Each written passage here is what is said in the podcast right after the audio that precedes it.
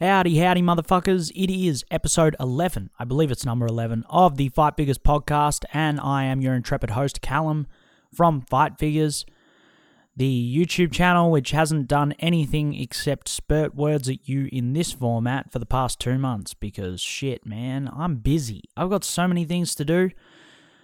I'm running around every which way. So, sitting down and editing a long ass video, it's not even long. The, the one I've got in the pipeline that's been sitting in Premiere Pro for fucking a month isn't even that long. I just. It's difficult getting around to uh, finishing some of the VFX for it because I like making cool title screens and you have to spend a little bit of time in After Effects to get that right. And realistically, I'm not that great at After Effects. I'm pretty good. You know, I can do some basic like I can superimpose graphics on top of stuff. I can do tracking. I can do some basic masking and stuff. But you know, that's beside the point. Anyway, let's stop fucking around. And let's talk about this card. UFC 276 went down this weekend, and it was pretty good. There were a couple of there were a couple of interesting results. There were a couple of big wins, a couple of big losses. For the most part, though, my predictions were pretty solid. I was I, I don't usually do full on prediction lines the way that I did last week. Well, not last week. It was like Friday or Saturday or something. It was it was a pretty late podcast. It was pretty close to the event. Regardless, during that podcast, episode 10, I laid out all of my predictions and I went back and I listened to them again. And a lot of them are pretty damn accurate. Like, for example, let's take the main event Israel Adesanya versus Jared Cannonier. I initially had Adesanya via fourth round KO slash TKO. And then I switched it when I looked at the sports bet odds and went, ah, oh, only like 220. I thought people were going to be, I thought the odds for decision were going to be a lot lower than that. I thought they were going to be like two, uh, sorry, a dollar seventy or something like that, a dollar fifty. Like, basically guaranteed. But there was there was a bit of headway in terms of Jared getting finished. So kind of allowed the decision line to balloon a little bit. And at that point, I changed my prediction to Israel Adesanya via decision because I thought, oh, you know, if you're going to go a bet, that's the bet to make. And lo and behold, Israel Adesanya wins a very convincing decision. Actually, not as convincing, in my opinion, as some people thought it was.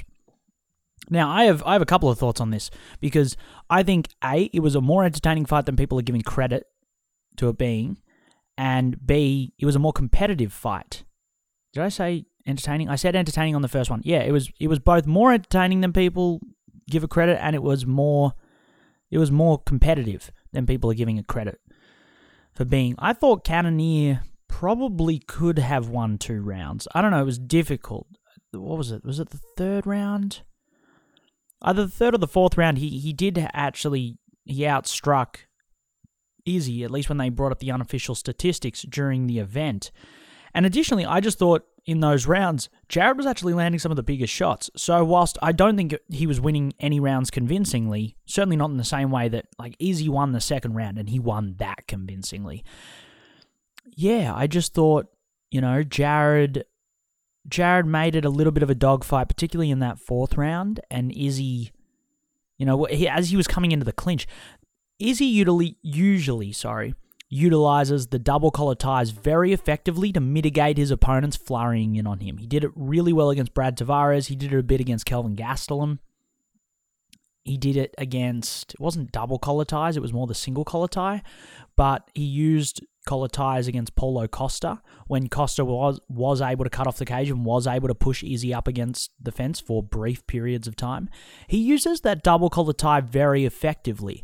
And Jared was able to go over the top of it, was actually landing some good shots over the top of it in the fourth round, I think it was yeah, he, he entered the pocket and Izzy instinctively went for the double collar ties, and Jared had clearly prepared for that outcome, and he was landing good shots over the top. And, you know, his issue was that he was too inactive in the clinch. He wasn't actually really doing anything, and Izzy is a strong motherfucker. He is very underrated in terms of his strength. And part of it's also his length. He's able to leverage that length quite effectively, and he was able to turn Jared many times, actually was doing really well. He, I mean, we'll talk about this in a second with Alexander Volkanovski versus Max Holloway, but he is just so good at getting the single collar tie on one side and then fighting for wrist control on the other side and using that to angle off. He will, you know, use the use the single collar tie and pull with it and offset his opponent's balance, like turn them around in the clinch, and then that's when he escapes into the middle of the octagon. I just don't know off the top of my head anyone who consistently uses the single collar tie in mixed martial arts as effectively, at least on a defensive level. On a defensive level, no one is, is as effective with the single collar tie as Israel Adesanya is. So, and I think this fight just proved that because there were there were times when Jared, yes, he was getting into the clinch and he was controlling Izzy against the fence, but ultimately he wasn't able to take him down. He was getting angled off on fucking heaps. Izzy wasn't held against the cage for more than like a minute and a half, two minutes at a time. I think that was in the fourth round. He got held against the cage for like a minute and a half. And then he was able to, you know, circle off.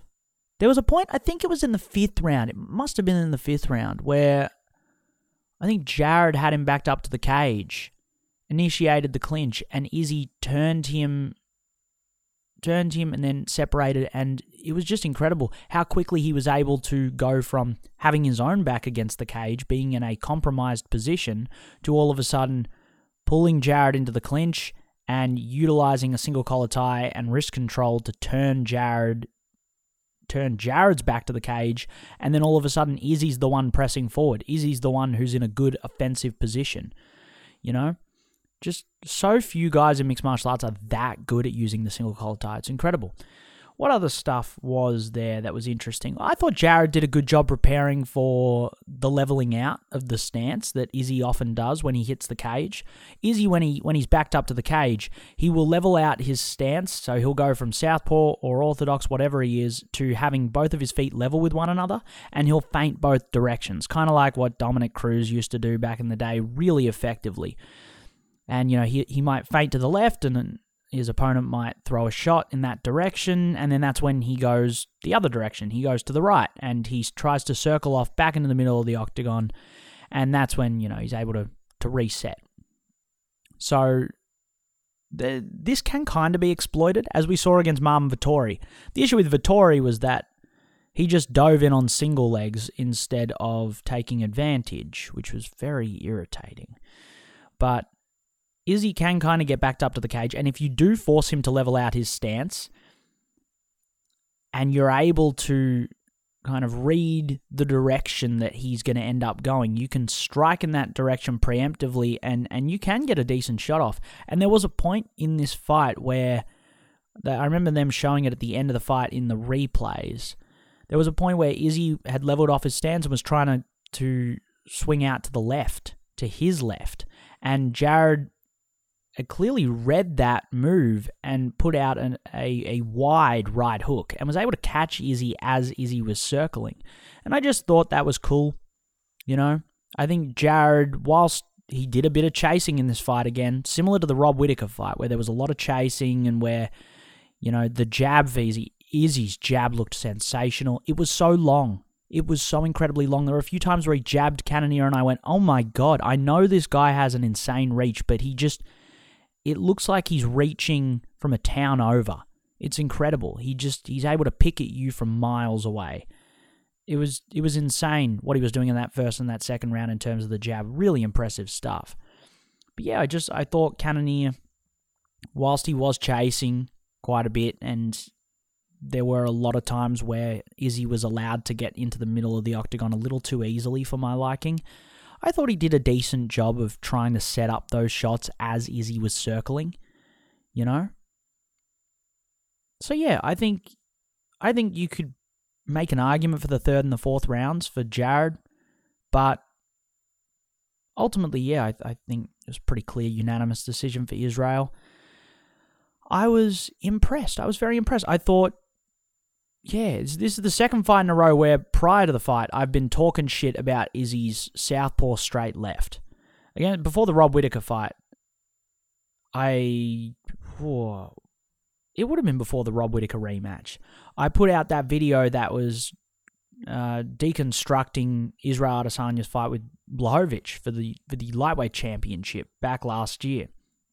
And I deconstructed that, and we talked extensively about the southpaw straight left and how I didn't really like how Izzy throws it because he kind of flicks it out, and it doesn't it doesn't have a one it doesn't have a position one to position two kind of trajectory. No, it flicks out from the shoulder and the elbow lifts up and I just find he falls forward with it quite easily and you know, it, it's not like he snaps it out. It's not like it comes from the chin and it goes directly out and it hits his opponent and then it comes back. Like his jab will often. You know, his jab's so snappy, particularly from orthodox. It's the same hand. It's just he switches stance. You know, so his jab is really snappy, but then when he goes southpaw and he throws the left, I don't know, he flicks it out there. And he got countered with it so many times against Blachowicz. Blachowicz was throwing that left hook counter to the straight left from southpaw that Izzy was showing, and he was landing pretty consistently. There weren't a lot of times in that fight where I thought Izzy had success out of southpaw when it came to the hands. And often Izzy will also throw the straight left and fall forward and throw a right hook. And he ends up in a kind of compromised position where he's a little too close to his opponents. And it's not like he angles off to the side, he's kind of right in front of them. And he can get hit. Again, Blachowicz counted him a few times when he was throwing that right hook after the straight left. And I just thought I thought that it wasn't a good look going into that Whittaker rematch. And then, of course, he drops Whittaker in the first round of that fight with the fucking straight left from Southpaw. So I look like a bit of a dumbass there, don't I? And then in this fight, he comes out and, and I thought he landed a couple of really good straight lefts from Southpaw in that second round, I'm going to say. Yeah, it was just, I thought that second round was quintessential Izzy and was the kind of Izzy that, I mean, we've seen Izzy be really good over the years. Like in the first Whittaker fight, he looked fucking on. You know, he looked incredible. And against Paulo Costa, looked sensational. Had some moments against Marvin Vettori in that rematch, but for the most part, you know, it wasn't electrifying. Yeah, I thought I thought in that second round here with Cannonier, that was the best he's looked in years. He looked so good. He looked so sharp. He was landing beautiful low kicks. And yeah, there, there were a few times where he was. Oh, just some of his feints, his hip feints with the low kicks were beautiful. Yeah, I don't know. It just I, I thought Izzy looked sensational in that second round. And then it kind of dropped off in terms of output. He himself, after the fight, spoke about, you know, he, he didn't feel particularly comfortable throwing shots after those initial entries. So he's throwing the jab cross enter into the pocket, and then from there he's not as comfortable throwing combinations. And I think it was just because Cannonier is a really powerful guy, you know. So it's difficult to land long combinations against a guy who you know can spark your ass and put you on, put you on your back, on your back, which is why the Alex Pereira fight is going to be really interesting. which we'll talk about in a second. But yeah, so now Izzy is actually he's really climbing up there in terms of the the defenses because he's so consistent. I mean, last year he only fought twice, I believe. Yeah, he fought Blachowicz for the, the light heavyweight championship, and then he beat Vettori. But yeah, I think he's averaging now two fights a year. He's probably going to fight again before the end of this year. Then, so what does that put him? In 2020, he only fought twice. He defended against Romero and then Costa fought twice last year, and he's already fight fought twice this year. Actually, I'm now looking back. Last year, so he fought UFC 259 against Blachowicz, and then he fought in June, so three months later against Vettori, and then he didn't fight for the final six months of the year. I mean, they, that's when they were setting up the Whittaker rematch. So, you know, but but you haven't you have someone who's immediately available who didn't take any damage in their what was essentially their number one contenders fight. So you assume that they're going to be able to set up that fight with Pereira pretty quickly. So that'll be that'll be interesting. I always do love a really consistent champion. We we love a champion defending constantly, and that is what Adesanya is. And so he's he's receiving a lot of flack. I see a lot of motherfuckers on the internet going, "Is he so fucking boring?" And the obvious comparison, the obvious person to point to is GSP. GSP, in my opinion, is still the greatest mixed martial artist of all time. And he had a lot of fights like that. a lot of fights that you can only go back now and really appreciate. you know, years removed from when they happened. Because when they happened, people were salty because it was five rounds of a guy dominating but not really trying to finish. So, eh, fuck him, you know? I thought it was a really good victory from Adesanya in a lot of ways. That second round, like I've been saying, like I've just said for the past 10 minutes, that second round was quintessential Israel, Israel Adesanya. I loved that shit. You know, there were points in that, that second round where it reminded me of some of his, his kickboxing work. You know? I, yeah. Just some of those fucking fights back in, in kickboxing when he's fighting in glory and shit. And some of those King of the Ring performances. You know?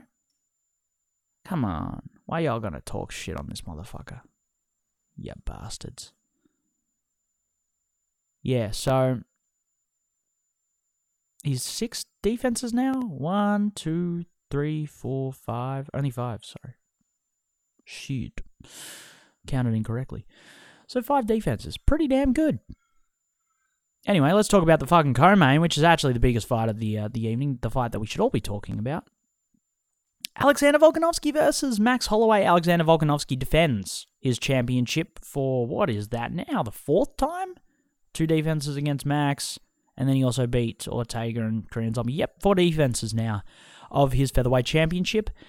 And it's bringing all these motherfuckers out the woodwork to again start the you know, the better than Jose Aldo train. And it's like, shut the fuck up. Can we get, can we beat Aldo's title defense record and then we can start talking about him being the greatest featherweight of all time? Can we do that first, okay? I'm sick of all these motherfuckers getting three or four title defenses and then we point to the guy who's got seven or eight and you go, ah, oh, know, he's that that old guy isn't as good as this new guy. It's like, come on, shut the fuck up. Anyway, that's beside the point. Alexander Volkanovski did, in fact, actually put on an insane performance. First round started, and I think we were all going, okay, Max is, you know, he's been talking shit this week, or he's been talking about the significance of this fight. He's been talking about the legacy implications of this fight. If he isn't able to defeat Volkanovski cleanly in any of these three contests, it's really going to impact on his, his legacy. And as such, he's probably going to come out and he's going to be quite aggressive. And yeah, he just he wasn't allowed to be aggressive. He was doing the right things, you know. From that first round, we're seeing the floating, you know, the floating knee, where he's he's picking up that lead leg, feinting the teep, similar to what he was doing in the rematch, and he's trying to come in with the right hand, or he's trying to come in with the double jab and things like that. You know, he's trying to break down the distance, and he he was utilizing his kicks, same as in the rematch, but man Volko just shut him the fuck down. And Volko, what, what this performance felt like was it felt like he'd taken all of the things that he'd been working on in the previous fights and he incorporated them all in this this one perfect performance. You know, it wasn't perfect, of course. It couldn't be perfect because he fucking broke one of his hands. I think his left hand in the second round of this fight, which is just it's crazy. It's crazy. Just took a break in the podcast to uh, smash out the rest of my coffee. Anyway, yeah, he broke his hand and he just he kept he kept fucking throwing it. Insane. Yeah, no, there there was a lot of interesting stuff in the first fight. He was throwing obviously a lot of low kicks. He was doing that. Oh, it's my favorite thing. It's hmm, I love it so much when he'll throw the jab and or, or he'll throw the jab to set up the inside low kick, and then once the inside low kick is kind of established, and he knows his opponent's going to step in to try and to try and counter that inside low kick. That's when what he'll do is he'll change what he's doing to an inside low kick that he pulls back into southpaw with. So he starts an orthodox, throws the inside low kick, and then takes that that leg that is currently kicking. He pulls it back so that he ends the shot in southpaw, and then he'll throw a counter hook. He'll throw like a check right hook. Oh man, he caught out Volkanovski with that shot a couple of times, quite a few times in that first fight, and you know that was kind of that was what Volkanovski was doing on the whole in that first fight. He wasn't landing knockout blows, but he was landing consistently. And the low kicks weren't huge. They were kind of slappy low kicks for the most part. Or sometimes, you know, he's throwing an outside low kick naked, just trying to get Max thinking about stepping in and you know, oh, you can't step in cleanly. You can't just throw a double jab because I'm gonna I'm gonna punt out your your lead leg. So, but yeah, he most of the kicks in that fight were kind of slappy. They weren't super like he wasn't digging in with them. And I think part of that is because in that third round when he threw a lot of low kicks, the third round of the first fight this is, Max had kind of clued in. Oh, that's the game plan. Alex is throwing low kicks. This is how he wants to win the fight. Okay. And so he's kind of he's thinking about that. That's when he switched southpaw and started trying to work st- stuff in that stance and that's when he started trying to check a little more consistently. You know, when your opponent expects the low kicks, it's a lot more difficult to just dig in with them and really smash a low kick. Whereas in this fight, where Max, by the championship rounds, he, he was consumed with the hands because Volkanovski's hands looked incredible. His jab looked fucking sensational. You know, he was he was ducking under the jab of Holloway and he was coming up with the rear hand uppercut into left hook or he's coming up with just a left hook out of that duck and oh he's coming up with such speed and I just don't know if I know anyone in MMA who's as good at at coming out of a duck. Not not a roll and not a slip, but he's like ducking underneath the shot directly. And then he's coming up out of it with with fire and landing. Really effective work. I mean, if you've got a reach disadvantage, fuck it. You know, duck under their jab and, and then come out with a big left hook or come out with a rear hand uppercut. You know? Strats. Yeah, so he's doing stuff like that and he's jabbing perfectly. He's landing the fadeaway right hand that we saw a lot in that, that first fight with Max. You know, Max would throw a combination or would start trying to work his combinations, and Volkanovski would just slip away, or he'd throw a jab, he'd fade away, inviting Max into the pocket, and then he'd plant his rear leg and come forward with the straight right or the or the overhand right, just an intercepting fadeaway right hand, and he was landing so consistently in that first round with that in that first fight with that shot.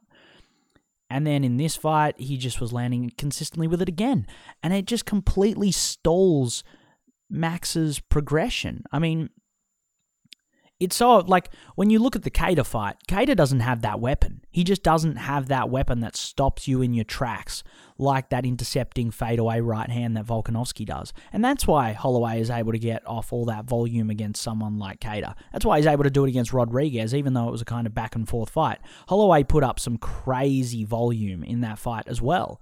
He wasn't able to do it against Volkanovski in this context because that kind of weapon, it just completely stunts your forward progression. You're not able to put up volume if you're getting, you know, your head snapped back as you're trying to step forward with a combination. So, you know, Volkanovski went back to the well with those kind of weapons, and he was throwing the straight right into switch right hook that he was throwing in the first fight as well, which is something I didn't mention in the preview, but it was something that I noticed most in the first fight back when I watched it originally and it's something I'd forgotten kind of since then. But yeah, he throws in that first fight that straight right into a switch right hook from Southpaw. He throws it a lot, and he was having a lot of success with it in the first and the second rounds, like early on in the fight against Max. And he started throwing it again. Like I like I said earlier, so many of the weapons that he has honed and utilized throughout the first two fights of this Holloway trilogy made a showing again in this context, and it just felt like he'd ironed them all out and he'd perfected them, and he was able to utilize them just. He was able to maximize their potential. It was really, really impressive. And then when he's got Max worried about the hands, that's when he starts throwing the kicks, and he threw some mental outside low kicks throughout this fight. There were a couple of times where he really turned the hip over and he, he turned Holloway's leg all the way in he buckled the knee. And I'm just sitting there going, yep. You can only land those shots if they're too concerned about your hands to give a shit about the low kicks. And that that's just that was the craziest thing about this fight, you know? He he got Max so consistently concerned with the hands that he was able to land those big low kicks. He was able to really commit to the low kicks in a way that he wasn't able to in the first fight. And and I thought coming out of the first fight, that's basically the perfect performance you can have against Max Holloway. At this point in his career, that's as good as it's going to get. That's as good as it's going to look. But no, Volkanovski was like, "How about I just make my jab look even better?" And how about I just, you know, completely nullify all this shit and His grappling looked great. Oh man, he does it so well. It's been like he does it similar to Petr Yan, where Yan, when he gets into the clinch, is going to look for uh, an underhook on one side, and then he's going to look for wrist control on the other side, and then once he has wrist control on on the other side, he's going to he's going to pull his underhooking arm out. Maybe he'll post on the shoulder in the beat between pulling out the underhook or whatever. But he will pull out the underhook and then he'll throw an elbow or he'll throw a shot over the top or he'll, he'll spin. He'll put up a knee. He'll he might put up put up a fucking high kick. Like Petr Yan does that kind of stuff really really well. It's one of the best parts of his game. And I thought Volkanovski was doing it really well in this fight as well. He's always done it.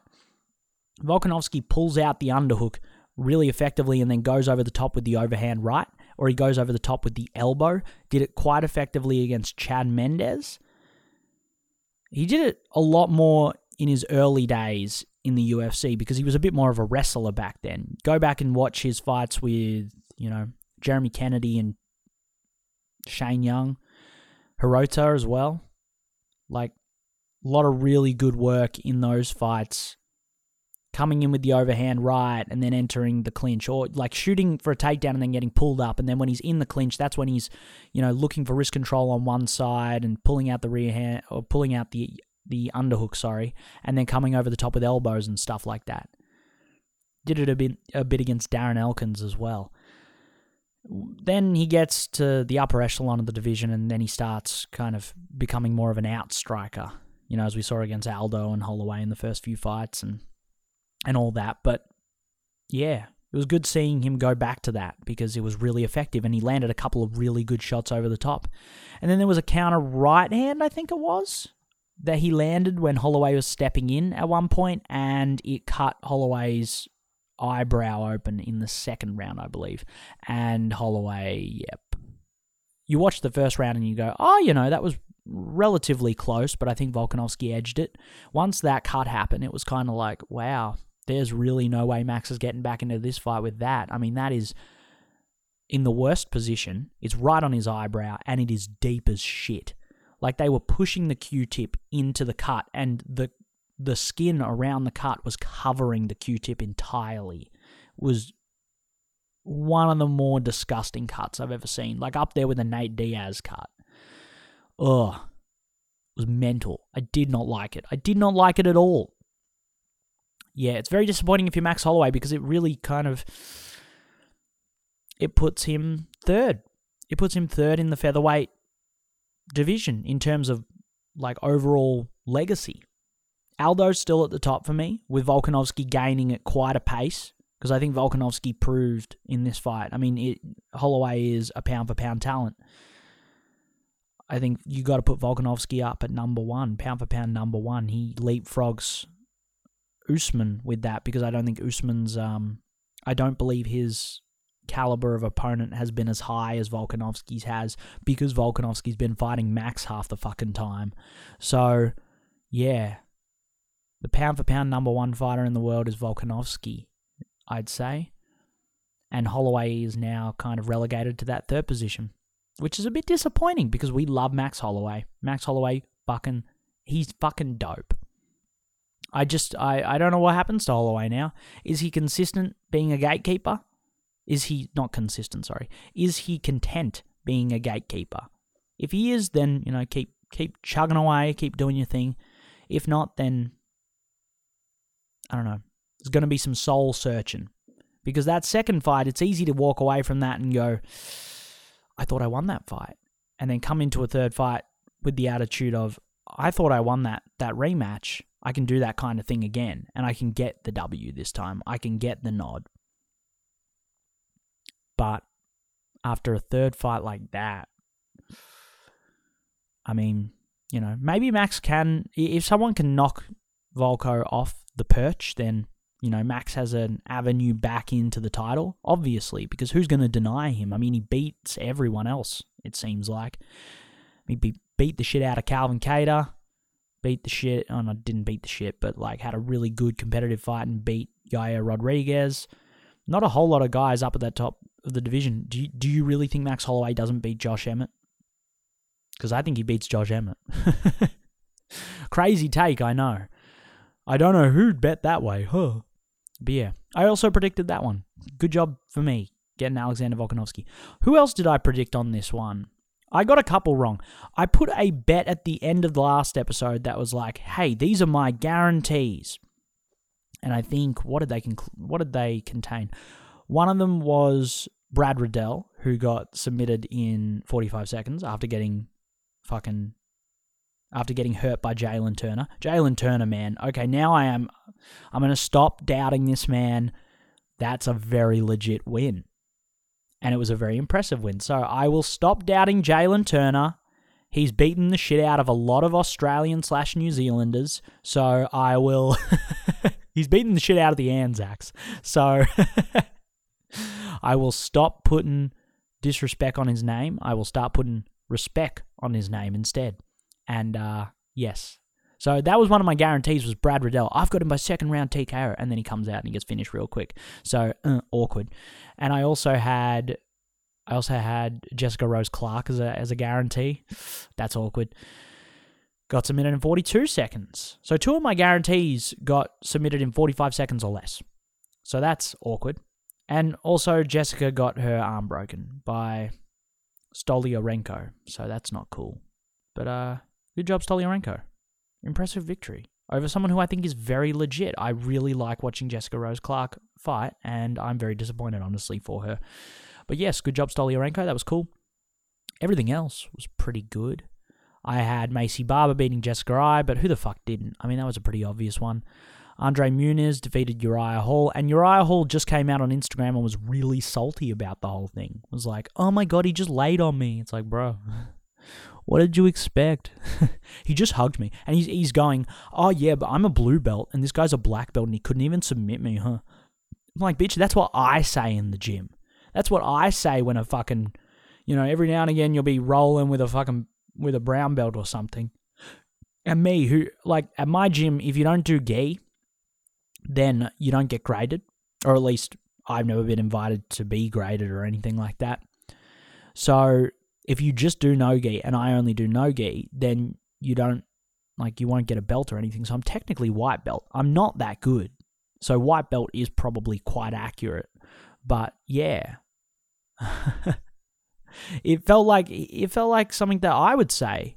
Like, oh yeah, the brown belt over there couldn't even submit me in our five minute round. Haha, what a bum. I'm a fucking white belt. He basically pulled that card on Instagram. He was like, Oh, I'm a blue belt and you couldn't even submit me. It's like Yeah, but you couldn't beat him either. what the fuck's your point? You know? But then someone in the comments was like, "You damn, you salty," and your eyes like, "Yeah, of course I'm salty. I just lost a fight. You know, no shit." And I'm kind of like, "Oh yeah, I get that." You know, sometimes we come out and we say like kind of nonsensical things because the emotion of the whole situation is overwhelming, and losing a fight on a stage like this, it would probably prove overwhelming for me too. So I'll give you a pass there, Mister Hall. But Muniz wins another fight. Cool. I like watching him work up the ranks. He's nice. I like his work. Maycee Barber was cool against Jessica Eye as well. I did. I kind of just brushed over it, but I thought she did great work in the clinch. I'm liking Maycee Barber.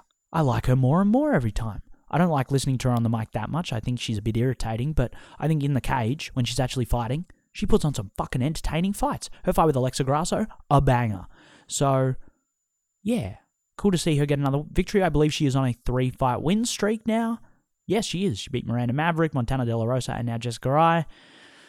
Exciting stuff. I hope she can uh, she can keep building up the rankings because she's entertaining to watch in the clinch. Very entertaining to watch in the clinch. Yeah, her grappling's fun. What can I say? What else do we have here? Uh, Dricus Du Plessis. I told y'all not to bet on that because, uh, yeah, I didn't know what the fuck was going to happen. I said Brad Tavares would probably win that, but uh, alas, Mr. Du Plessis is he's always fighting like he he's meant to lose, but then he just doesn't.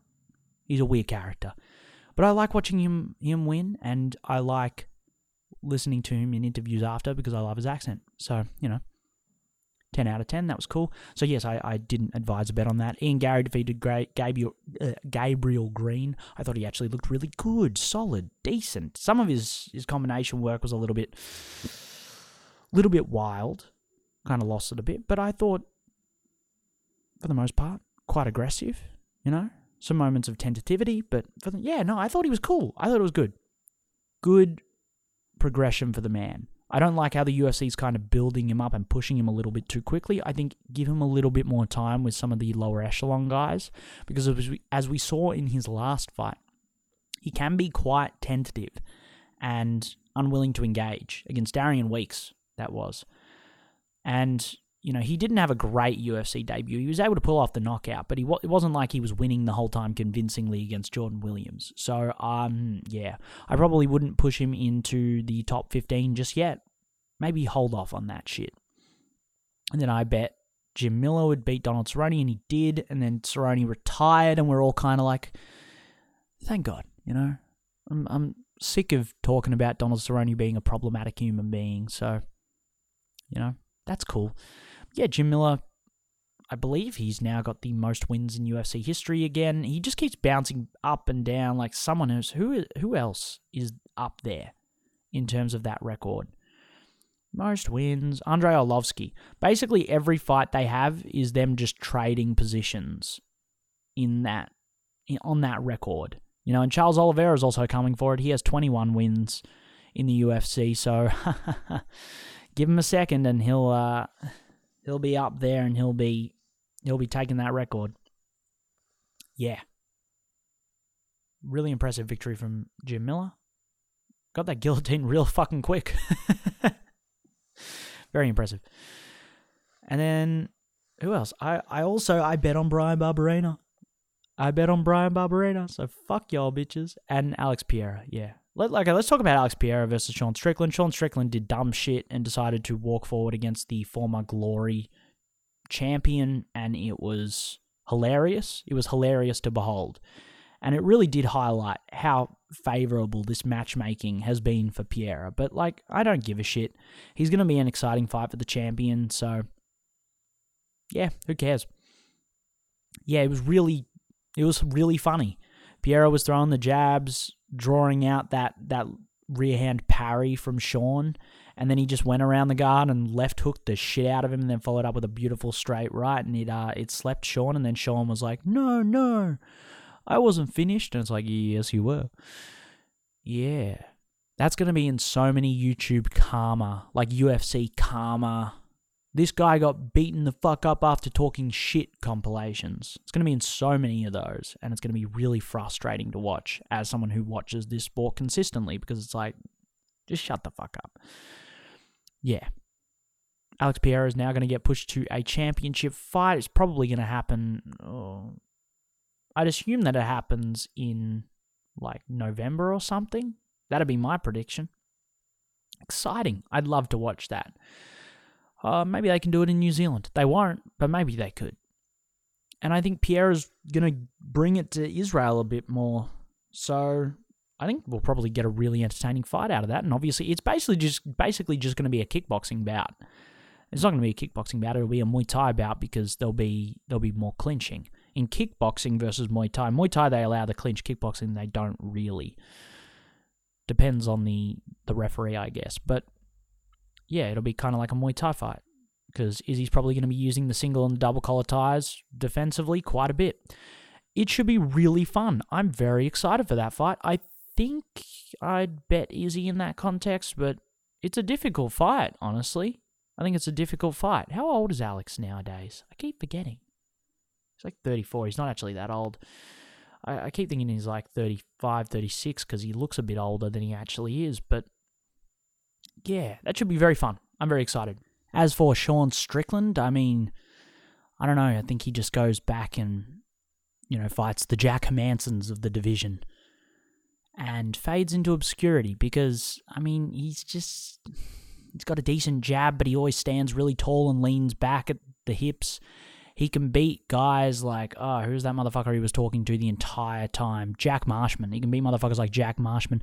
Beat Brendan Allen by TKO a little while ago, which was a pretty impressive victory. But then he has decisions against Jocko, and you're just like, uh, that wasn't that interesting. I don't care. Holy shit, I completely forgot that he had that fight with Uriah Hall. Because I think it was boring as shit, if I recall correctly. I think so. And that was in the middle of last year as well. I probably shouldn't forget that, but I do because who cares? Sean Strickland is not that interesting. Yeah. Anyway, so that was cool. What else was there? There was Bryan Barberena versus Robbie Lawler, which was fantastic. And it was really interesting because I think Robbie Lawler's defense, it still looked sensational. And I saw some people talking shit about it online saying, oh, you know, Robbie Lawler is like, you know, he's a poor man's Floyd Mayweather, whereas, you know, Floyd's trying to, he's like bouncing specific shots off you know his his shoulders and his arms, his forearms and whatnot. He's being very conscientious of all his defense. Robbie just kind of sits behind his lead shoulder and just kind of puts his hands up and, and shakes his shoulders back and forth and and prays. And I'm like, no, because he's barely getting hit clean at all. It's not just it's not just random shit. He he is looking for things like parries and stuff in the middle of taking these combinations and you know, he does sometimes fire back counters, so I thought his defense was for the most part really, really good, particularly in that first round. I thought Bryan was I, I love his his strat of just throwing wilds a wild amount of shit, basically. Yeah, it was just it was a heap of fun. It was a bit disappointing in the sense that Robbie Lawler got knocked out or got TKO'd. I mean, he didn't. Oh, he looked pretty bad at the finish. Actually, yeah, I thought it was a decent a decent stoppage from the ref, who I cannot recall who refed this fight, but yeah, I thought it was a decent stoppage just in terms of the timing. Thought Robbie. I mean, technically, you could have let it go for a couple more seconds, but I thought Bryan was on him and Robbie was out of it. So it's like, yeah, do you really need to see that? Thought, yeah, I just I I really liked the combination work from Bryan, and I thought the elbows were sensational. There's not much more to say about that. I thought they both went back and forth a lot, and there were some big shots landed by Robbie. He looked good. He looked good for a 40 year old, no less. Looked sensational. So you know we'll see what happens with him going into the future. Pedro Munoz versus Sean O'Malley ended in no contest via eye poke so that's cool. And Pedro's eye actually looks kind of jacked up post fight. So it wasn't just like, oh, they're calling off the fight for nothing, blah. No, pretty legit, no contest. So yeah, it is what it is. I thought the first round went to Pedro, but like kind of slightly, and I thought Sean was starting to come alive a little bit in that second round. There were some interesting things that he was starting to do. Thought he was letting the hands go a little more. He was a little bit tentative in that first round. Sean was, to be honest. Yeah. I don't know. Maybe run it back down the track. I have no clue. Anyway, that was UFC 276. I believe I've covered most of the fights there. It was decent. There were there were a few finishes here and there, and co-main event was crazy, and then the main event I thought was an interesting technical battle. That yeah, that that's a point that I want to make. I thought the I thought the crowd was terrible for this event.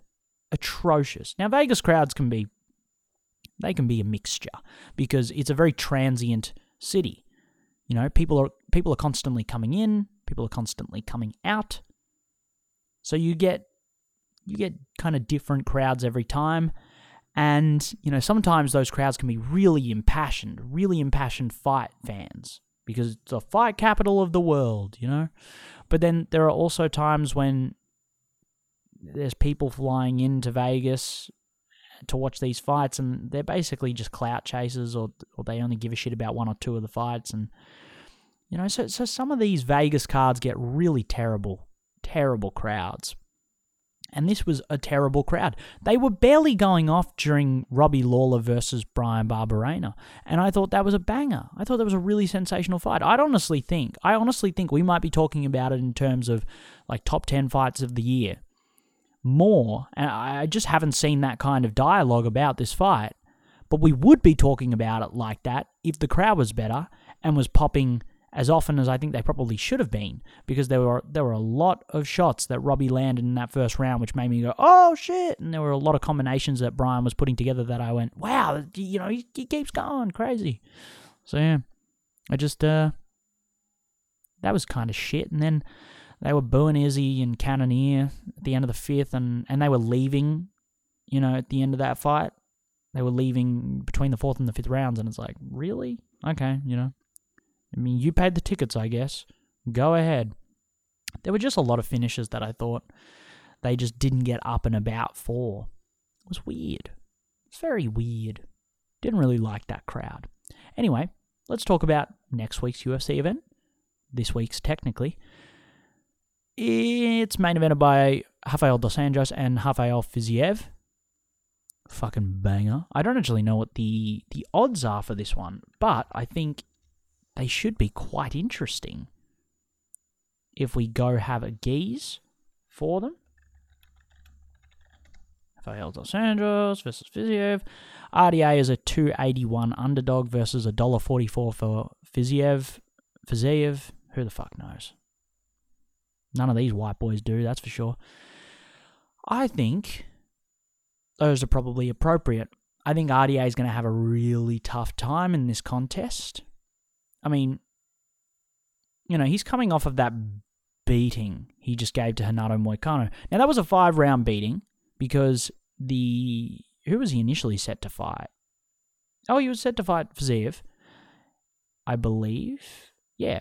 He was set to fight Fiziev was going to be five rounds at 272. It was going to be the first non title, non main event five round fight in in a very long time, I think, if I recall correctly. Besides, uh, or well, Leon Edwards versus Nate Diaz was five rounds, and that wasn't for that wasn't a main event, and that wasn't that wasn't for anything. So I guess that takes it. But yeah, it was going to it was going to be one of those, and then Fiziev got COVID the week of, or one week before the event, and Moicano had to step in on like four days' notice, and uh, he got he got the shit beaten out of him. Besides that, what else? He, he beat Paul Felder, and he got ranked off of that, which was crazy. It was absurd, you know.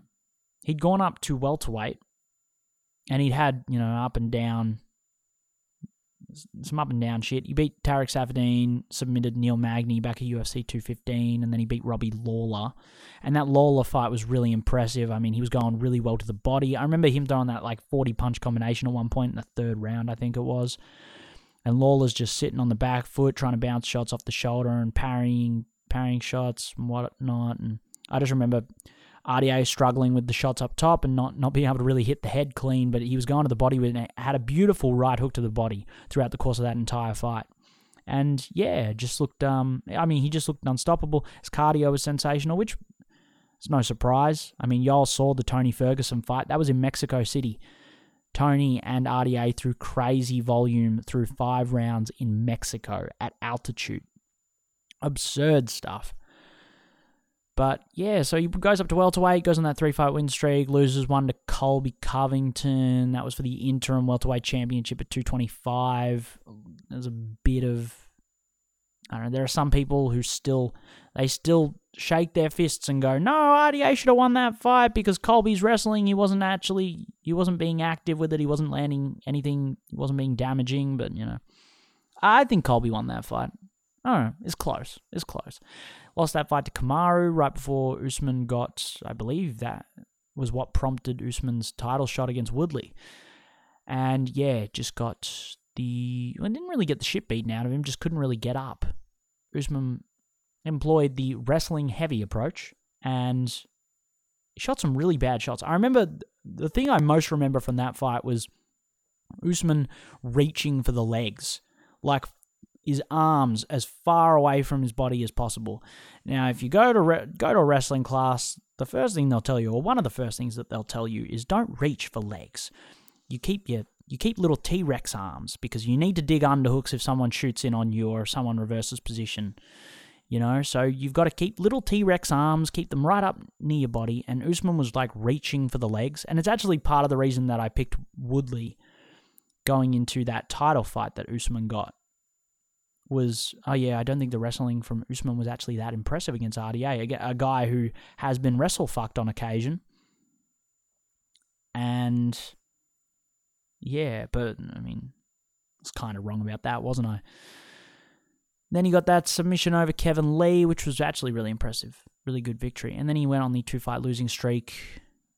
Leon Edwards put on a sensational performance. That was the performance that made me go, "Ooh, Leon Edwards might win a title." Yeah, and then the Michael Chiesa loss was not. That, one was bad. That one was like mm, you probably should have won that, my G. And then he went back to lightweight and then got a Paul Felder victory. That was Paul Felder who was training for a fucking marathon. I'm just really running through his entire career up to this point, aren't I? Yeah. What does RDA do well? His pace is absurd. I think he's got a great southpaw jab. Got a great left overhand. I don't know, his combination work is really sensational, and he kicks the legs very effectively. I think he's a great low kicker. Ultimately, pressure is his game. Go back to his title winning performance against Anthony Pettis back in 2015. The cage cutting there is just sensational. The the usage of the kicks really good.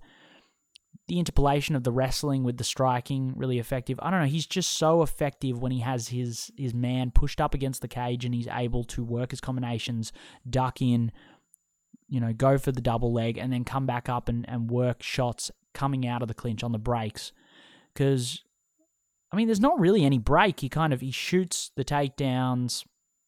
If you defend it, you pull him up, and he, then he breaks, and, and you know he's throwing elbows. He's throwing three or four punch combinations, and then you know he's on you. Even if you try circling off, his cage cutting is just ridiculous. He, he's a very good cage cutter if he gets you on the back foot. And yeah, I think I think that's just kind of the name of the game for RDA. And against Fiziev, it's going to be really interesting. I mean, he's going to be dealing with the what do we got? We got Southpaw versus Orthodox. Fiziev is, a, is an Orthodox fighter predominantly. The weapons that you're looking most at when it comes to Fiziev are ultimately going to be the left hook. He has a good right hook actually, a good right hook, which is which is rare. You know that should be on your Fight Figures podcast bingo card. Callum describing a good right hook from an Orthodox fighter as rare. Because, shit, when I see one, I point it the fuck out. But he has a good right hook. I believe, was that what he knocked out Moicano with? Yeah, that Moicano fight, what he, he caught him with the left hook. He goes left hook to the body and then he goes right up top. It's right overhand and then he. Well, Moicano's kind of reaching, so he's trying to initiate the takedown as he throws the left hook to the body. And that's kind of what allows the overhand right to land. And then instead of accepting the clinch, Fiziev goes, well, fuck you, I'm going to throw a left hook, and knocks him down. And and it's interesting because Moicano, like, protests immediately. He's like, no, no, no, I, I was I was fine. I was all good. Uh, I believe it's Tyone that's the ref, yeah, who's got some some bad stoppages, but I think this is a pretty good stoppage. And then and then Moicano, like, gets up and falls over immediately, so that's pretty... It's not funny. It's sad. We don't like brain damage but also it's the fight game, so you know it is what it is. You kind of got to laugh at it, or it, it, gets morose and sad. But yes, um, I think Fiziev, he's got a great left hook to the body. He's got a good fadeaway switch kick. I mean, his switch kick in general is just incredibly fast. It is probably the fastest switch kick in mixed martial arts right now, discounting Edson Barboza. He's got interesting side to side movement as well, whereas Barboza can't, for the love of God figure out how to pivot. Fiziev moves side to side quite effectively. So, you know, he'll move side to side and then he'll plant really quickly and he'll fire off his outside low kick. And that, that outside low kick against Fiziev looked sensational. Not Fiziev, that's him. His outside low kick against Moicano looked sensational. His his switch kick to the body. If you want to see the best version of it, go and watch the Marc Diakiese fight because oh man, he was he was thrown it two or three times in a row on some occasions, and the speed is blistering. It's just sensational. He does get caught a couple of times in that Moicano fight, though. It's worth noting. And I believe the Moicano fight was before the Bobby Green fight as well.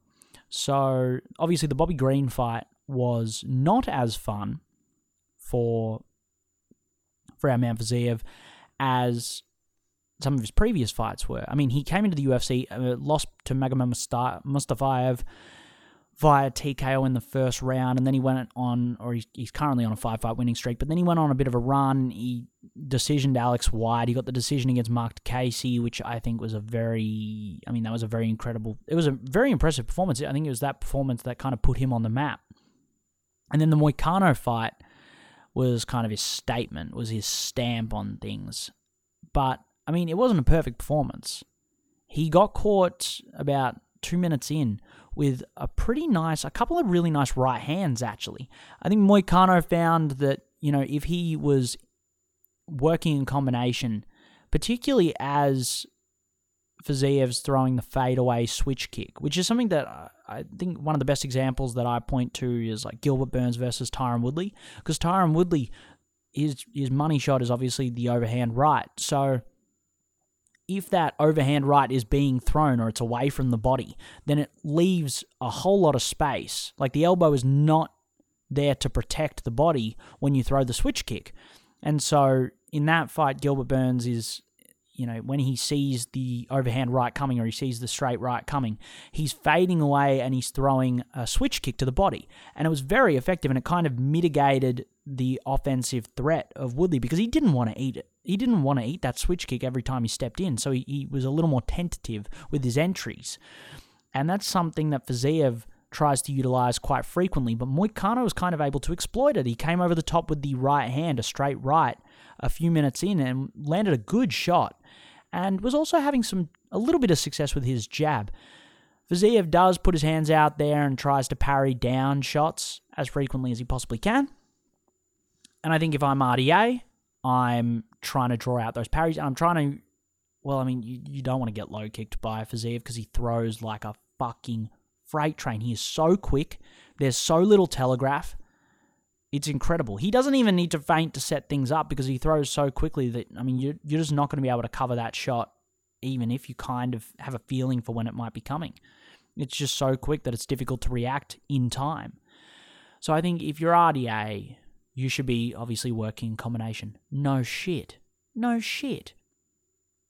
But you should be looking to land the straight left because RDA is southpaw, obviously. You should be looking to land the straight left as you feel that Fiziev is looking for those, looking for things like the switch kick to the body. You've, you've got to counter that. You've got to counter that early because it's his money shot. And additionally, he also throws a mean inside low kick. And he steps up into it in a similar way to the switch kick. It's a little faster than the switch kick just because you have less to do to get to the target. But it's got a similar starting point and a similar starting motion. So he can kind of feint the inside low kick and use it to set up his, his switch body kick, and he can do that vice versa as well.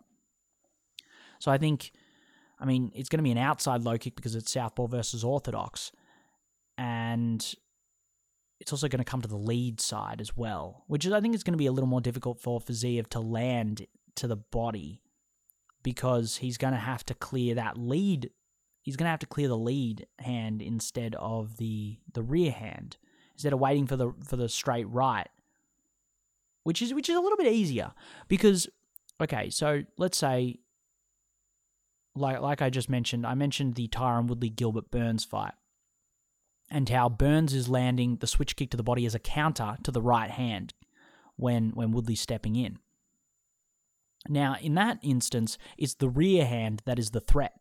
What you're trying to avoid and counter is the rear hand, and it's got more distance to cover. So, as you're trying to time it, you have that extra split second because it has a little bit more distance to cover than a lead hand, than a jab, for example.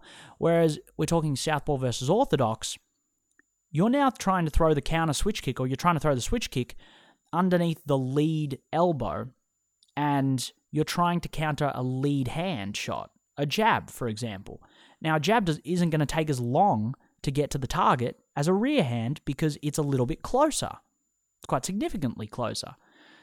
And, you know, this was combat sports, so a difference of a quarter of a second can be very significant. It can be the difference between landing a shot and getting a knockout and, you know, completely whiffing and getting countered. So it's going to be interesting. I'm trying to think of how many southpaws he fought. Diakiese and did have success with the switch kick in that instance, but I think RDA, I think RDA has a much better jab than Diakiese, who's very kick oriented in his game. So, I mean, RDA will throw kicks, obviously, as we explored just earlier. He he does have really nice both inside and outside low kicks. Uh, particularly against particularly against orthodox guys, I think he's got a really nice outside low kick and and he will he will gladly throw the inside low kick as well. Even though you know open stance matchups, you often see guys kind of not going for that inside low kick as much, with the rear leg because it's got a bit more distance to carry, a little more distance to cover than, you know, if someone was the same stance as you because you're trying to target the leg right in front of you in that instance. If it's the same stance, you're targeting the leg right in front of you, you don't have to cover as much distance. If it's an opposite stance, then you've got to turn your hips over a little further and you've got to cover a little more distance. It gives you a little more opportunity to be counted. But RDA doesn't really give a shit and throws a really nice inside low kick in those open stance matchups, regardless, which is cool. I like it. It can also drag guys out of stance really easily if you are good at the inside low kick in an opposite stance matchup because you kind of turn your hip over all the way, and guys just aren't expecting it. So you can kind of you can upset their base quite effectively. But again, you've got to be very mindful of the counters because you've got a little more distance to cover. But yeah, I think this is going to be an interesting matchup just because of the fact that RDA throws in combinations really effectively and has great cage cutting. So despite the fact that Fiziev really good side to side movement, bounces really effectively, parries shots quite constantly, you know, very conscientious in his defense. I think he's going to get stuck on the fence at some point. And RDA, whilst doesn't have a lot of doesn't have a lot of KO power, I think it's going to give RDA opportunities to get in on the hips and initiate the takedowns. And he does have a really good top game, really good passing game as well. I mean, fuck it, he arm triangled. I think it was an arm triangle he had an arm choked, something like that. Uh, Neil Magny, not too long ago, like a couple years ago, back in like 2018 or 2019. So he he's got a good top game. He did the same thing to Kevin Lee, to be fair. Had an arm choked him. He's got a great top game, great passing. I can see him getting Fiziev down. I think over the course of a five round fight, I probably, I kind of am now that I'm looking at it, now that I'm thinking about it, I kind of am siding with RDA a little bit, but RDA is also very, he's very, he is hit quite a bit. Go back and watch that Tony Ferguson fight. He gets hit a lot in that contest. And, you know, Paul Felder was getting to the chin quite quite consistently in that fight, even though he lost that fight. Felder did. He was touching the chin up a little bit. So I don't know. That's a difficult one, but I think RDA does have a genuine shot. I think his cage cutting is really is really solid. I think he's going to be looking for that inside low kick, and I think you should be you should be trying to push forward as that switch kick comes from Fiziev. Close the distance on the kicker. Don't give them the space that they want. That said, he's got to be careful of getting his own kicks caught because I mean we saw it against Moicano. Moicano threw out a kind of a lazy push kick, lazy front kick, and uh, got scooped up by Fiziev, and he got swept immediately. Fiziev backed up because he didn't want to go to the ground, but you know, you got to be a little bit careful with the with the kicks in this matchup, just because you might end up on your back. And I don't know, Fiziev might jump on you. Who knows? I Think it'd be a dumb idea, but could happen. That's an interesting fight. Yeah, actually, I think RDA. I think RDA might take it, but it's very interesting. I really don't know. RDA might very well struggle with the with the lateral movement. I think yeah, I think he might find it very difficult to cut off the cage. Even though his cage cutting is sensational, I think he might find it a little bit difficult, at least for the first two or three rounds. Check again if it goes to the fourth and the fifth. Because Fiziev, he did gas a bit against Bobby Green. Bobby Green was able to win very convincingly that third round against Fiziev. And a big part of that was just the fact that Fiziev wasn't able to keep the side to side movement up as consistently and wasn't pulling back to avoid the jab as, as effectively as he was in the early going of the fight. So, you know, he was also eating a lot of low kicks in that matchup. Oh god, it's such an interesting fight, and I keep flip flopping on it. I'm gonna I'm gonna take RDA, but oh fuck, it's close. Caio Borralho is taking on Armen Petrosyan in the co-main. That should be fun. Said Nurmagomedov versus Douglas Silva, de Andrade. Wow, that's a fucking... That feels like a layup. Douglas Silva, de Andrade, I like. He is a fucking bantamweight tank. But is he... Oh, he's coming a win off of uh, a fight with Morozov. So, yeah, all I've got in my head when I think about Douglas Silva, de Andrade is that loss to Petr Yan and, and Yan just kind of beat him up.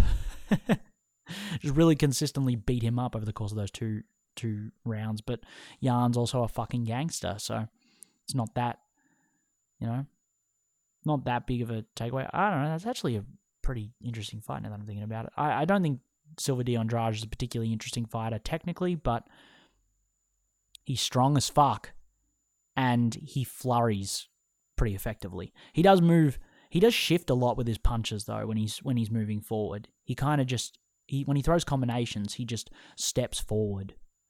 And I think he might get taken down and controlled by Nurmagomedov here. I think he might get controlled quite easily by Nurmagomedov here. And he doesn't want to be fucking around in the clinch with Nurmagomedov, so, you know.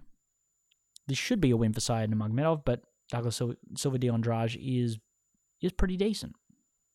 Jared Vanderaa is taking, taking on Chase Sherman. Jesus Christ. Chase Sherman, man. How the fuck is this guy still in the UFC? He got cut, didn't he? And then they had to find a short notice matchup for what's his name, Alexander Romanov, and he he ended up back in the UFC. He got cut, and then he was immediately back in because they needed a short notice replacement. And now he's on a new fucking multi-fight contract, if I recall correctly. Yeah, it's crazy.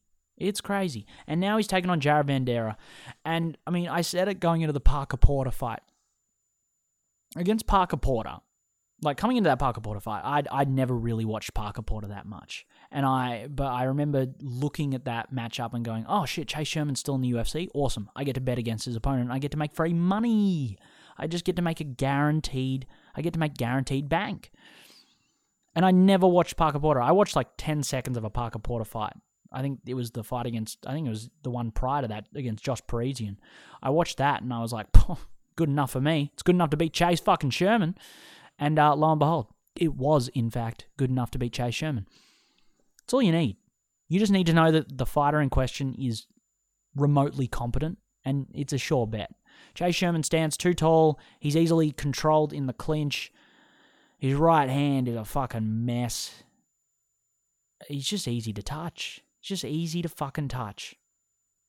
Got key locked by Romanov in the first round in his most recent fight. Against Jake Collier, got rear naked choked. Didn't look good in that one. Yeah, I don't know. I think the only fight that I've seen him look actively decent in, even even in even in wins, I think he mostly looks kind of shitty. Even when he's winning, I'm like, bruh, bruh. You know, he went off to, or he got cut from the UFC after losing to Augusto Sakai, and what was his third loss on the trot back in 2018. Then he goes to Island Fights, wins three in a row, all by first round TKO and then he comes back, TKO's Ike Villanueva, and then now he's on his four fight losing streak that's just just won't won't fucking stop. But yeah, that man, none of these fights I thought he's looked good. And the Villanueva fight, I didn't think he looked that good either. He had that win against Rashad Coulter back in 2017 at UFC 211 that I thought was pretty good, but even then, he nearly got fucking finished, didn't he? I think Coulter had a moment of like, oh, I'm coming back after getting the shit pelted out of him. It was a banger of a fight. But yeah, it's kind of the only highlight. The rest of Chase Sherman's career is primarily lowlights, if you're referring to the UFC, that is. So Jared Vanderaa should pick up a win there because I just don't. I just think Chase Sherman kind of sucks. But you know, we'll see. We'll see. Michael Johnson's back when did he get that win? He he won re- relatively recently against Alan Patrick. Got that victory. That was in May. This is a fucking short turnaround. He's taking on Jamie Mullarkey. Oh my lord, Jamie, what are we doing here? It's coming off of that loss against Jalen Turner, right? Yeah, got got TKO back at UFC 272. Did have that pretty impressive win against Devonte Smith back in October of last year. Got that TKO and got a KO over Khama Worthy back at UFC 260 in March of last year.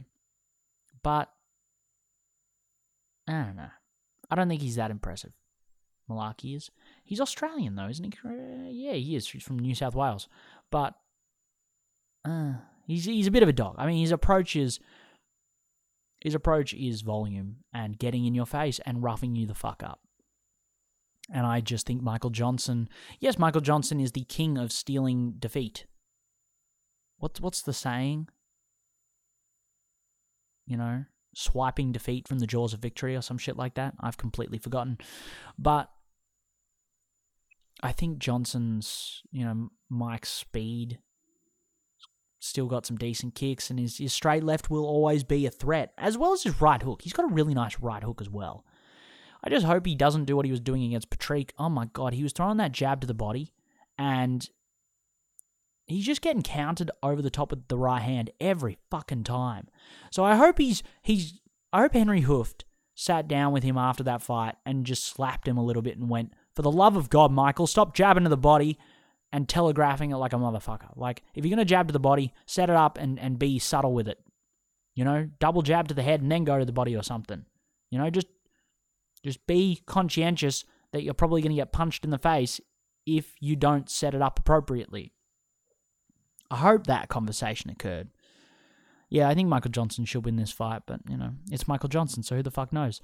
Cynthia Calvillo is back against Nina Nunes. Oh, I love Nina. She's fucking great. Puts on a lot of volume. She's had some all-time bangers, to be honest. She had that fucking banger against Angela Hill back in 2017, which no one talks about, but they should, because it was dope.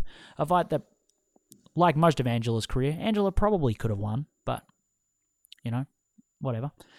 She had that victory against Claudia Gadelha back in 2018. That was kind of a wake up call to everyone. There were a lot of people, I think, doubting her and saying, "Oh, she's not. She ain't that shit. She ain't that motherfucker." But then she came out and she beat Claudia, who was still considered at the time, you know, pretty legit. And that was really satisfying for me as someone who was like, oh, you know, Nina Nunes. She's got great fucking. She's got, got great combination work. Grappling's decent. And I mean, yeah, she just works in combination really effectively. She puts up good high kicks as well. Kicking game's actually kind of under underrated, even though her flexibility seems atrocious. She puts up some good switch kicks, some good high kicks.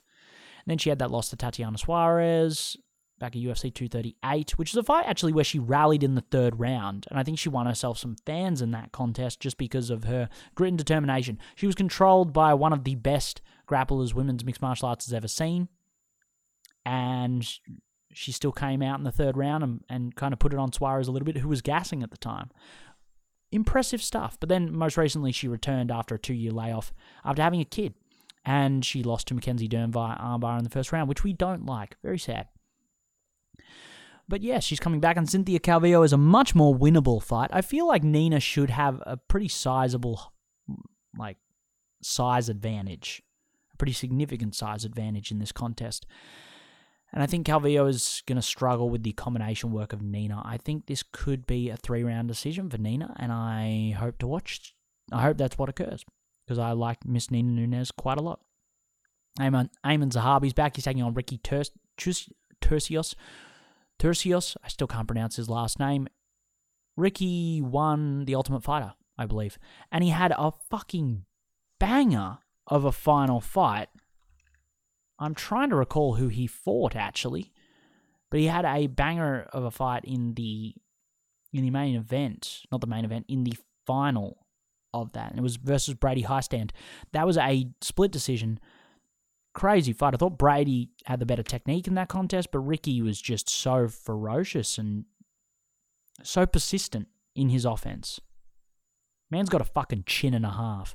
Yeah, that should be really fun, actually. And Aiemann Zahabi, trains with, presumably, I, I assume he still trains out of TriStar with his brother, but yeah, jabs pretty effectively. Recently got a KO over, actually, it wasn't recent, that was versus Drako Rodriguez back in February of last year. Hmm, it's been a little while. He's had a bit of a layoff, but he's probably most famous for the for being KO'd at UFC 217 to Ricardo Ramos, which is, I mean, it was a dope fucking finish, but it was a pretty dumb not a, not dumb, I guess. Ramos spun spun for the spinning elbow and didn't land, and then he went for it immediately after. So like literally a second later, he spins again. And I guess you know you just don't expect a motherfucker to throw a spinning elbow two times in a row, do you? Bada bing, bada boom. Zahabi ended up deaded on the ground. Yeah, got murked. Not fun. Not fun if you're Firas Zahabi. That was a weird night for him, actually. Yeah. His brother got fucking KO'd. And then Joe, what's his name? Joe Duffy got finished by James Vick in the middle of the card. And then GSP nearly uh, had some issues against Michael Bisping, was but was able to pull off the victory. and uh, and win the middleweight championship against Michael Bisping in the main event. So weird night for Firas Zahabi, but that's entirely, you know, not the point. I don't know why I'm bringing that up. Anyway, Antonio Shevchenko's Antonia, sorry, Shevchenko is taking on Courtney Casey. Don't care.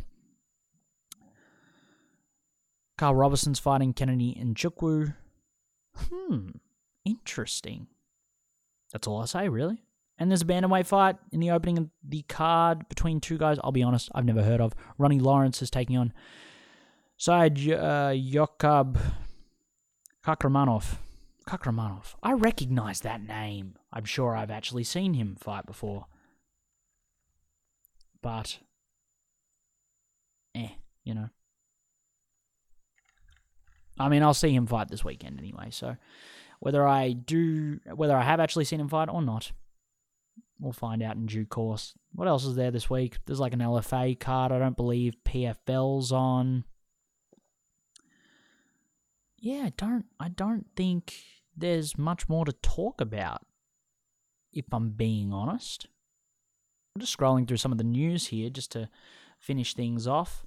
We've got oh, Jan Blachowicz and Kamaru Usman were like trying to push a light heavyweight fight between the two of them, which was weird, and I don't care about it. I don't know. I just I don't care. I don't care. Why why move up? The welterweight division is there's still a few fights there, and Usman is preparing for Leon Edwards, is he not? When's that fight happening? That is happening at some point, correct? I feel like that fight's been booked a million fucking times. Yes, Usman is scheduled to rematch Leon Edwards at UFC 278 for the UFC Welterweight Championship in Utah. How good.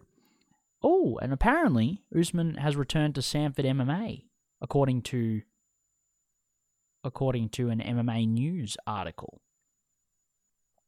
Which is probably based off of fucking Gilbert Burns' interview on the Joe Rogan experience because that's what the MMA media is. The MMA media just listens to the Joe Rogan experience or listens to Ariel Helwani and just recycles that shit over the course of like two or three weeks, you know. UFC welterweight contender Gilbert Burns has discussed reigning champion Kamaru Usman's recent return to Sanford MMA in Florida, which Sanford MMA recently changed their name. That's what we can talk about for like the final few seconds here.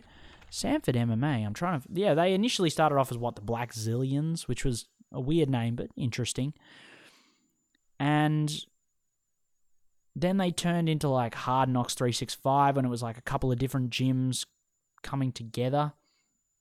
And now they've recently changed. Well, they went Sanford MMA because I think that sounded a lot more professional than like Blackzilians or Hard Knocks 365, which I think mm, just a weird a weird name for a gym. Sanford MMA, I didn't mind. I thought it was a little bit vanilla, a little bit boring, but it got gets to the point. Looks professional. I like it. But they've recently, like the other day, they just rebranded to Kill Kill Cliff FC. Genuinely, what the fuck? Who thought that is a good idea? Who thought? Who? Who? That's the dumbest shit I've ever seen. Jesus Christ. Y'all are fucking nuts. Yeah, no, I just I went through all the news just then, and uh, no, I, I can't really find anything that's significant. Michael Chandler and Dustin Poirier were talking shit at UFC 276. That'd be a cool fight. Yeah, that's about it. All right, that'll probably wrap us up. It is currently nine o'clock here on the sixth of the seventh, 2022. And by the 6th of the 7th, because you Americans, you list the dates the opposite way to the rest of the fucking world, don't you? Yeah, no, it's uh that means the 6th of July, 2022, you fucking idiots. Yeah, so I hope you all have a great week. I think this fight card will probably be not that great because Chase Sherman's fighting on it. But I'm still, you know, moderately exci- moderately excited to watch Fiziev and RDA go at it for five rounds. That'll be heaps of fun. Hope you have a great rest of the week. I'll catch you later. Bye.